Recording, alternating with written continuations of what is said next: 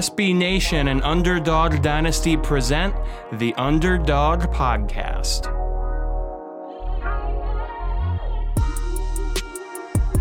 Welcome to another edition of the CUSA Underdog Podcast. Joe Lonergan, Eric Henry here with you once again. Hope everyone is staying safe, happy, and healthy out there. Uh, happy Friday to my co-host Eric Henry as we record this. Uh, I know my vacation is just about to start, so happy to uh, you know get out of the get out of the city for a little bit and looking forward to some downtime. But before we do, uh, excited to talk some G5 football with you as always, buddy.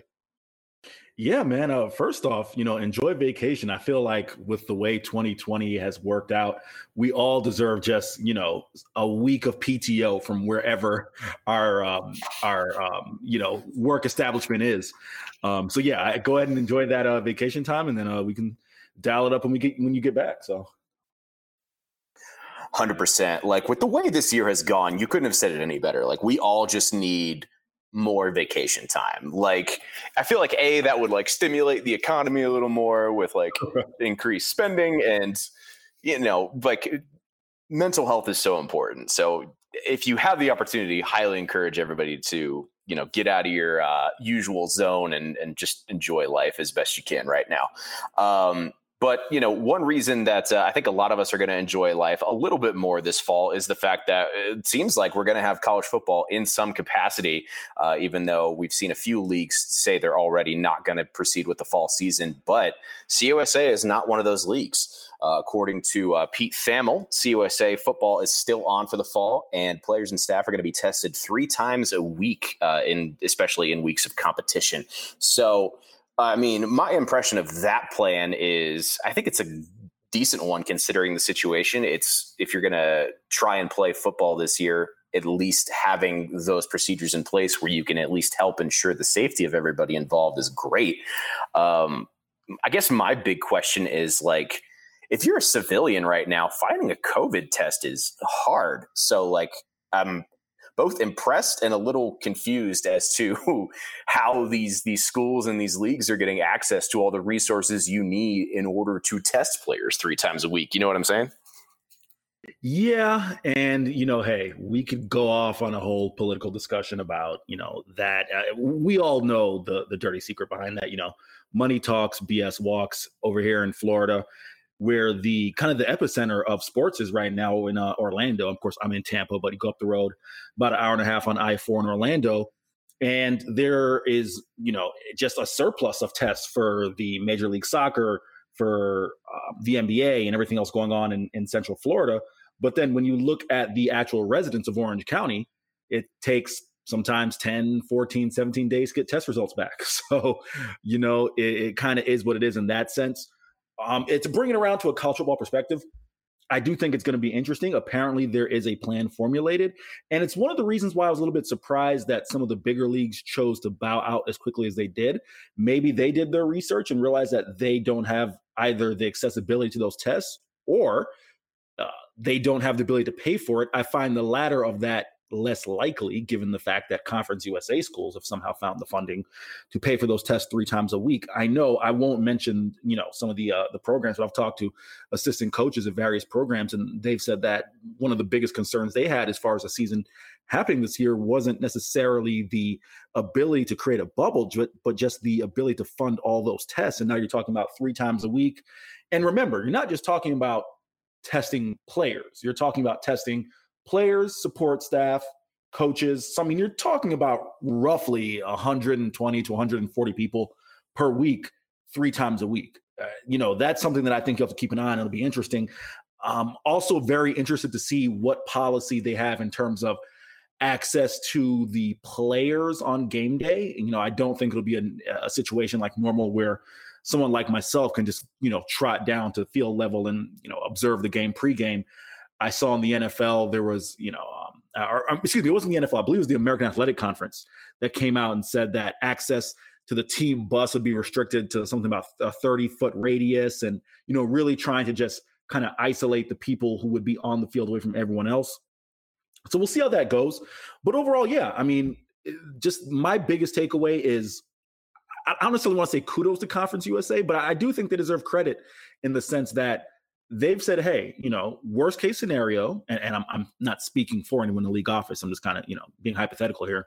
Worst case scenario, if we have to cancel the season three, four, five days before a game, or in the case of Rice or an FIU, push a couple uh, out of conference games back, we'll do that. But let's keep exhausting all possibilities in uh, each realm to try to get a season in. And so far, it looks like they're able to do that. So, uh, you know, kudos to Conference USA in that sense. Absolutely. I mean, given everything that's happened in the last six months, the fact that playing football is a possibility is, you know, great and crazy at the same time. But uh, while I'm surprised that CUSA has the resources to do this, I'm ecstatic that they do. And, you know, there's a lot of things that could happen because, say it with me, we're in unprecedented times. Um, but but I, I, think moving forward, like the fact that CUSA is taking this seriously and the fact that they want to do everything they can to proceed with the football season in a situation where the players are protected, the staffers are protected, the fans are protected. It's great to see. And kudos to Judy MacLeod and everybody in that office for for making this happen. While, you know, obviously there's gonna be bumps in the road and not all of this is gonna go off completely without a hitch. Um, especially as we've seen you know, from all the bubble situations and from Major League Baseball and everything else that's happening right now in the sports world, you know, we, we don't have every aspect of this figured out yet. But, you know, taking the knowledge that we do have and setting something like this up is a huge step in the right direction. See where this goes. Um, on that you, note, quick question, Joe, yeah. before you, before you transition, really quick question. Um, yes what does your gut tell you? Do you think we get fans in the stands in some capacity at CUSA? I know I've seen, I believe it was our guy Evan Dudley who said that UAB was toying around with something like 15 to 20 percent. Um, I believe uh, Joe Spears tweeted out something about Middle Tennessee, maybe 10, 15 percent. What does your gut tell you? My gut says that I think we're going to see it in some capacity, you know, a little further in to the season, if that makes sense. Um, from everything that I've I've read and from talking to people and that sort of thing, it's going to be on a case by case basis in terms of letting the schools themselves decide what they want to do there. Um, so I definitely think that schools should at least start the season with either no fans or a very limited capacity, like twenty five percent. I think would be uh, a good thing to start off with. And you know, frankly, for some of these programs, I don't think that's necessarily going to be a problem. if you watch CUSA football on a regular basis, you know. You, you said it, not me. I know, and you know, I it, I know that's kind of a low blow, but uh, let's be honest here. If for a lot of these stadiums, if we get to, you know, 50, 75% capacity for a lot of these games, that's a huge win. So I don't think, you know, it's a big ask to at least do reduced capacity in some of these stadiums. Um, so I, I would love to see it happen in that regard. But my gut says that there's going to be at least one school who tries to go too big too soon, and they're going to, you know, have some negative consequences to deal with as a result. Yeah, I'll let you transition after this. It's just funny that I I, uh, I heard uh, from CUSA Twitter from uh, Florida Atlantic say that you know, hey, fair if down here in Boca Raton we can't have any fans, but if you go or go to Middle Tennessee, they're allowed to have fans. And I, I said, you know, to this guy, no disrespect, but I think these kids can play in front of five people. I don't think it's that much of a competitive advantage. More uh, there weren't that many more fans at Floyd Stadium when I went there last year. Now, granted, that was a monsoon and was homecoming, but still. Um, so I'll let you transition after that, but just want to get your quick POV on that one. For sure, and uh, Asher O'Hara said it best when he came on our show a couple a uh, couple of months ago. A lot of these players don't necessarily care whether or not there's fans in the stands. They just want to be able to play the game that they've dedicated so much time and effort to, you know, getting better at over the last however many years that they've been involved with football. Um, but good news for those players. This year will officially not count as a year of eligibility. Uh, the NCAA has decided it, it still needs to uh, be made official by you know the main NCAA Board of Governors, I believe, as of this recording. But all signs point to that measure being passed. Um, so here's my thing with this decision. I think it's obviously great for the players who are kind of facing a situation that they can't control and will get more time to you know enjoy the college experience and perfect their game before they move on to professional levels and that sort of thing. But here's you know me playing devil, devil's advocate as i'm want to do on this podcast. Do the conference champions for the the teams that are going to play this year get you know an asterisk since you know as far as the whole you know ncaa is concerned you know they're not burning a year of eligibility so they can more or less you know do whatever they want and provided they don't get hurt and it not really affects you know how they move forward with their their football career i guess. If i'm understanding you correctly joe which it's a point that i didn't even consider um, i went totally to the realm of scholarships and you know transfers and stuff like that but i'm understanding you correctly you're saying that there'd be a potential asterisk because if you if you know you have a senior come back next year why why risk uh senior during covid or is that about right yeah, I think that's definitely part of it. Like if you know that you have a, a high impact player um, who's going to get that extra year of eligibility anyway, why? Yeah, exactly. Why risk him getting hurt or sick or, or whatever if you know you're not even going to play a, a full schedule necessarily, and you're not going to lose a year of eligibility. So I think that's definitely part of this. Yeah, no, you know what? Like I said, I had not even considered that aspect. I think that's really interesting. I wonder almost, Joe, if teams would treat it, and we'll kind of talk about this as we transition to Southern Miss after this a little bit later. But I think if there's any year that Conference USA is so wide open, it's this year. FAU loses Chris Robinson, Southern Miss loses a ton of players. You know, COVID. Who knows what what team you may be facing on game day? You know, a team that maybe six and zero oh, uh, a strong defense like UAB, you know, not want to speak this into existence, but they could lose half of their defense heading into the week, and all of a sudden they get upset, you know, by no disrespect, uh, a UTEP. So that's a, a interesting point. I wonder if teams will almost treat it as kind of like the four game redshirt rule, where they say, "Hey, let's see where we are four or five weeks into the season, and if we're not in a position that we think we are ready to compete, let's just you know throttle down." Pull our guys back, get some young guys in, get them valuable, get those guys valuable game experience that maybe you wouldn't see, and go from there. I think that's super interesting. Um, the point that I would I would make is, and once again, this kind of ties into the Southern Miss deal where they lose two players who've chosen to opt out and will transfer next year. I wonder what this does. And I'm again playing devil's advocate because I don't necessarily even believe that this will be a, a wholesale case. But I wonder what this does for maybe your high impact um, seniors, it'd be a guy like Blaze Alldredge. Once again, not want to speak this into existence, but if Blaze Alldredge, who I believe is a senior, I'll have to go back and check this on the fly. If he decides, hey, you know, I'm gonna play this year, and then since it won't count against my eligibility, I'm gonna transfer up to a P5, right? Um, I wonder what it does for guys like those, for example. And we talked a little bit last episode about the the situation with far scholarships and what that'll do. Um, just really quick, Blaze Alldredge is a senior. I just want to verify that on the fly, but what this does for a situation like scholarships, for example, if and for those of you who may have not heard the last podcast, I'll succinctly make the point. If you're a team, uh, specifically a G5, and you have say 31 guys who you know are going to come off the roster, right? And you know that those will be 31 scholarships that you don't have to fund next year, just because the fact that people graduate. You can't stay in college forever. Um, what does that do if, if you're going to have to come back and fund those guys next year, plus an additional 20 to 25, however many you sign in signing day. I think that's something that's interesting, and I'll be interested to see how that is worked out. But all in all, I, I don't want to say there are more questions than answers because I think the the intent of the ruling is good.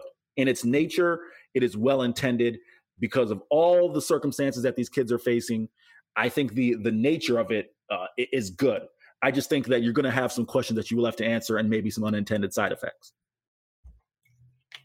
All very solid points. And uh, the situation with COVID and everything like that is just making such a, a weird, you know, it's creating such weird circumstances with, uh, you know, as far as eligibility is concerned and, and all that. So I'm definitely interested to see how each team handles this. But I think it's going to create such a weird discrepancy uh, amongst the teams that are still going to play this fall that it's going to have a, a, a, weird feel to the season. However, I will say I'm I'm extremely happy that we're going to get it at least football in some form. Knock on wood. Heading into you know September and October here, um, and you mentioned the situation in Southern Miss, so let's just dive into that. Um, so far, Southern Miss has had, I believe, five players opt out uh, of the season because of COVID and uncertainty surrounding, you know, everything there. Um, and uh, I believe they they've also had, you know, one or two players or uh, you know, I don't want to speak out of turn, but um, I could be wrong, but I think they've had one or two players uh, test positive as uh, camp starting there. Um, but with the decision that this is not going to count against eligibility for these players, I think a some of these players might opt to you know come back now um, since you know they're essentially not going to be burning that crucial year as they try to you know decide where their football career is going to go exactly. But yeah i think that's kind of the the main wrinkle that we've seen over the last couple of days with the southern miss situation. And obviously jay hopson said like you know, voiced his opinion, which I, I don't agree with Jay Hopson often, but I agree with him in that, you know, a spring football season for CUSA probably wouldn't work. Um, as, and it's also not really fair to the players if they, you know, are told like they got to play, you know, 22 games or, or whatever in a year. Um, but I think overall, like I think Southern Miss has, has obviously been hit pretty hard by this COVID situation. So I think this decision to give players an extra year of eligibility is actually going to affect them in a in a positive way. Yeah, just so we don't get anything, you know, potentially misconstrued. Um, I the COVID situation that I see right here, as far as Southern Miss, Jacques Turner, who is you know one of the better defensive players in Conference USA, should he be in Conference USA. Um, his brother tested positive for COVID nineteen, and it's had an impact on his family. So he's his reasoning was that that was enough convincing for him to sit out this season and transfer elsewhere. Um, also, I mean, Jalen Adams, Joe, just on the field, that guy's a stud. I mean, he is someone who we talked about it when we had Patrick Magee on. He was essentially the heir apparent to Quez Watkins. You know, Quez Watkins' departure as being the number one guy uh, in terms of the you know bulk of the receiving yards, receiving targets going through him. So he was just a stud. Uh, you know, uh, just a guy who was fast, ready to get up the field. I remember the game this year. I'm trying to pull up on the fly here. Uh, I want to say, and this was him as the number three receiver, if my memory serves me correct, that he had. Here we go. It's the game against Troy 11 catches for 180 yards. I mean, those numbers just phenomenal. So everyone was really expecting him to have a huge impact. I think as far as, and I do a, um, really quick on Jay Hopson, I, I do agree with him as far as his thoughts and sentiments. I guess from a, once again, just from a football perspective, my question is, what does this do to Southern Miss? Because as I said, Conference USA West, in my opinion, was really wide open. You look at Louisiana Tech, a team that brings back a ton of talent on offense Justin Henderson, Griffin Hebert, Adrian Hardy, all those receivers. Willie Baker on defense, even though they lose Amik Robertson. Um, you know, they bring back uh, plenty of playmakers there on the defensive side of the ball. The biggest question there is going to be the quarterback position. If you look up and down Rice, they appear to be poised to make that next leap. However, their schedule's tough and they don't have a quarterback right now. You know, um, they have the kid Mike Collins from TCU who transferred in. So I think if you're Southern Miss, you've probably felt good if you're a Southern Miss fan. You felt good having Jack Abraham, who's easily the most stable of all the quarterbacks there out west but now he loses everybody, you know. They also lost Steven Anderson, who was a backup running back as well. So four guys. It's just, you know, if you're a Southern Miss fan, you kind of have to wonder what exactly is going on. I don't think there's too much need of a need for speculation thinking it's a Jay Hopson situation, or maybe it's, you know, I saw some speculation on Twitter about is it a culture situation. I necessarily think it's that. I I do wonder though, just because of how hard, and I wrote this almost two years ago now, that G5, specifically Conference USA, tend to be hit hardest when it comes to players transferring to Power Five schools. You have to wonder how much it, it, are the transfers. Are they a COVID situation, or are they um, were they players who would have chosen to transfer and pursue other opportunities? Uh, you know, otherwise, who knows? As you mentioned, given the ruling that's in place now, it, it kind of makes that null and void. Should they choose to want to come back? Or should they just say, "Hey, I'm going to take this year off, not risk COVID, and pursue my my chances at another school elsewhere"? it'd be interesting to see out of the players who transfer. I think Turner is probably the most likely to land at a at a P five school. Yeah, and we'll uh, we'll talk a little bit more about transfer players uh, a little later on in the episode. But that's an interesting point about the effect that that could have. Um, and speaking of transfers, uh, let's take a road trip up to Huntington, West Virginia, real quick, and talk about the Isaiah Green situation. Uh, if you'll remember, uh, a couple episodes ago, we talked about how he entered the transfer portal back in July and uh, kind of what Marshall's quarterback options were given his departure. But uh, as of now, it looks like he's back with the uh, Thundering Herd. Is that correct? That is correct. Um, uh, it was reported that Isaiah Green, I believe it was 247 Sports, they do a phenomenal job as far as tracking the transfer portal, who's in, who's out, things that nature. Um, if I got that wrong, I will try to correct it here on the fly. I always like to give proper attribution, but he is back in Huntington with the team. And, and it's something that, quite frankly, um, Joe, I'd definitely be curious to get your thoughts.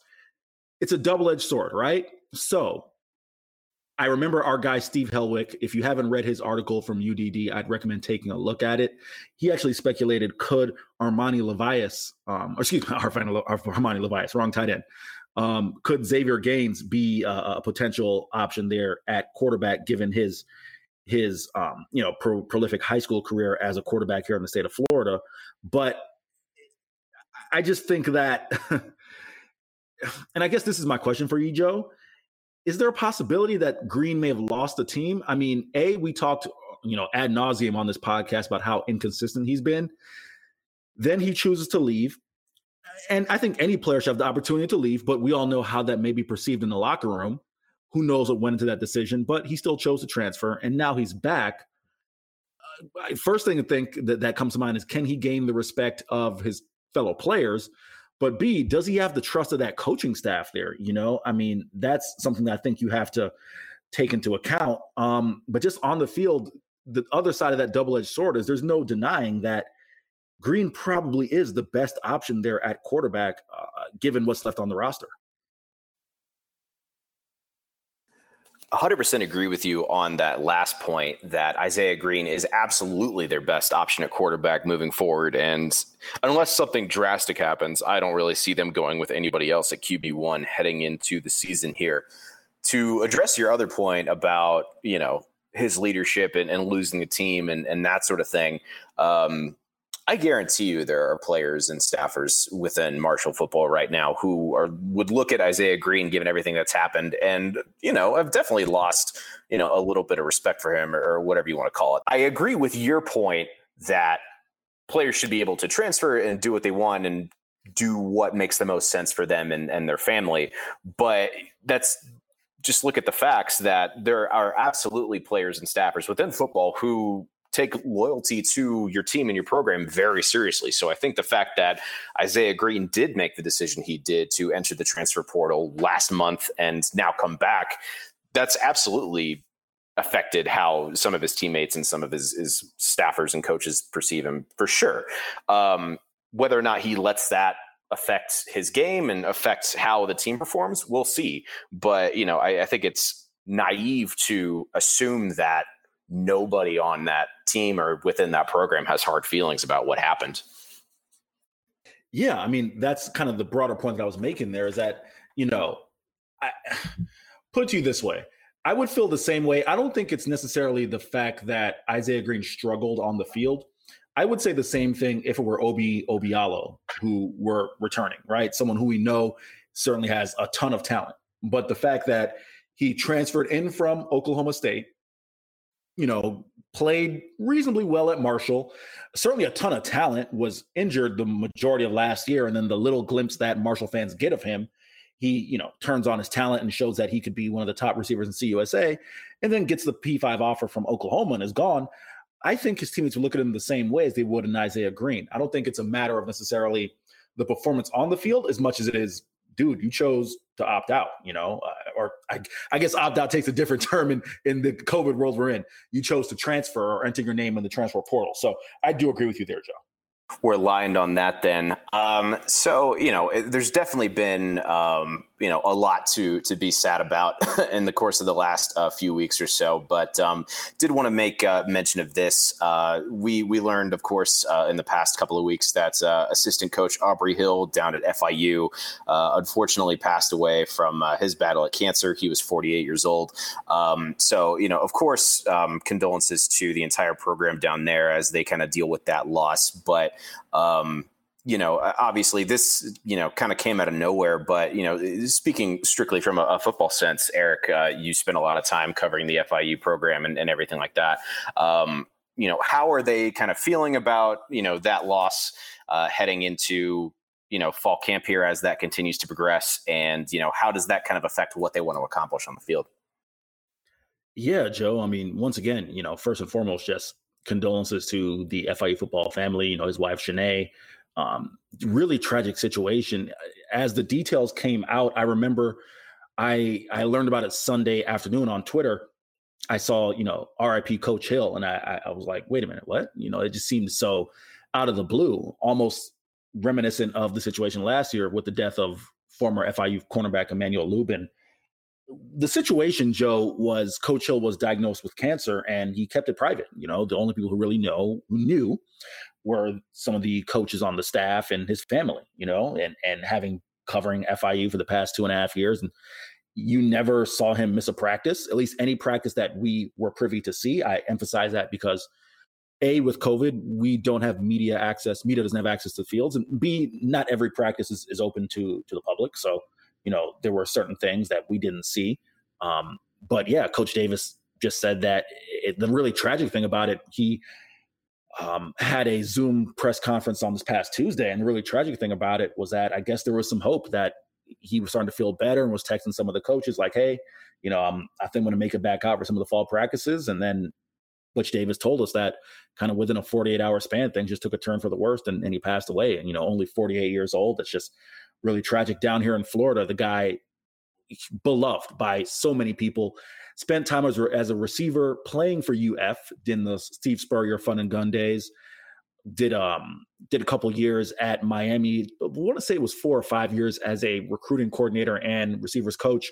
Coach at his alma mater for uh, about five six years as well. Was a beloved high school coach uh, at excuse me, not Coral City, at Carol City High School. Definitely will get um, some backlash if I mix up those two. At Carol City High School in Miami, won a state championship. So, so many of the players who either played against FIU or played with FIU who are from South Florida know Aubrey Hill. So, just hugely beloved and just a tragic situation all the way around. As far as you know, what they're going to get done on the field, you know, it, it, almost feels improper to speculate, but um, there hasn't been any speculation as far as whether they're going to replace him at receivers coach. I almost feel like it'd be, you know, with everything going on, that's probably the last thing on their mind as far as replacing him. Um, not sure who's been who's been you know working with the receivers. Obviously, someone probably has when Coach Hill wasn't available. So I would assume whoever that is, we haven't been made you know privy to who that was. Um, that whoever that was will probably hold that role on an interim basis throughout the season. Good to know. And again, we give our, our deepest condolences to everybody within the FIU football program as they deal with that situation right now, as well as uh, Coach Hill's family. And uh, we know he'll be missed throughout the league. Um, so, with that, let's uh, let's turn the uh, vibe of the show into something a little more positive for the FIU Panthers, and that is the addition of Dontae Keys to the roster. Uh, he transfers to the FIU defensive line from North Carolina A and T, and um, you know, Eric, I know this is going to open up a, a, kind of a wider discussion as we uh, begin to wrap the show up here. But uh, what can you tell me and the people at home about what Dontae Keys brings to the table here? He, to be honest, Joe, I think that's kind of what you're going to see as far as maybe a potential side effect of some of these leagues and some of these teams having to suspend sports until the spring as far as COVID is concerned. He's someone who there's no reason to believe he would be at FIU if it weren't for COVID shutting down a lot of FCS football, specifically the MEAC conference where he came from, because he was one of the top offensive linemen in FCS, someone who was very much considered a draft prospect, you know, a 6'4, 300 pound right tackle, played 795 snaps last year, only gave up three sacks. Definitely someone who uh, you know has a ton of experience. He started the past 21 games down there for the Aggies. Was absolutely projected to be should he have a good year this year, and you know things like the combine. Who knows how that will happen, if that will happen, but um, and all star games as well. But was someone who was definitely projected to get a a solid look at you know being a player from a historically black college and university to the NFL, which is very rare. So that just kind of speaks to his talent as well. Joel Rodriguez, the offensive line coach at FIU, was instrumental in his recruitment, getting him to FIU. And I think it's a win win for both sides. You know, he's someone who, without a fall fall football, there's really no opportunity that he would have had really to make the league. You know, it, it, spring, it just wouldn't have worked given the way that the NFL is going to work in their schedule. So the fact that he can latch on with a, a Conference USA program, and uh, it works out well for both sides. And I would also say that definitely expect to see more of this in the future within the next I would say two to three weeks. We saw the Mountain West Conference. Unfortunately, the name escapes me right now, but uh, a player who was projected to be their defensive player of the year, the preseason pick, landed Arkansas State. So I think you're going to see a lot of players who are on that cusp of being NFL prospects, NFL draft prospects, who, quite frankly, it's you know I don't want to say do or die. It feels like an, an appropriate idiom, um, but their their hopes as far as making an NFL roster really hinge on playing in the fall. So I think you're going to see a lot of players transfer from whichever league that they're that they were um, that their school was at to a Conference USA or a Sun Belt team specifically, just because when you look at it, I think those two leagues, A, they're the ones that are playing them in the American, in addition to you know potentially the SEC and ACC. But B, if you transfer to a G5, I think it gives those players the best opportunity to come in and start immediately, as opposed to going to a P5 league where you know those guys have been kind of in their positions probably two or three years. Uh, I think if those guys transfer to one of those leagues, they're probably looking at a backup role if best. So expect to see more of those in the future.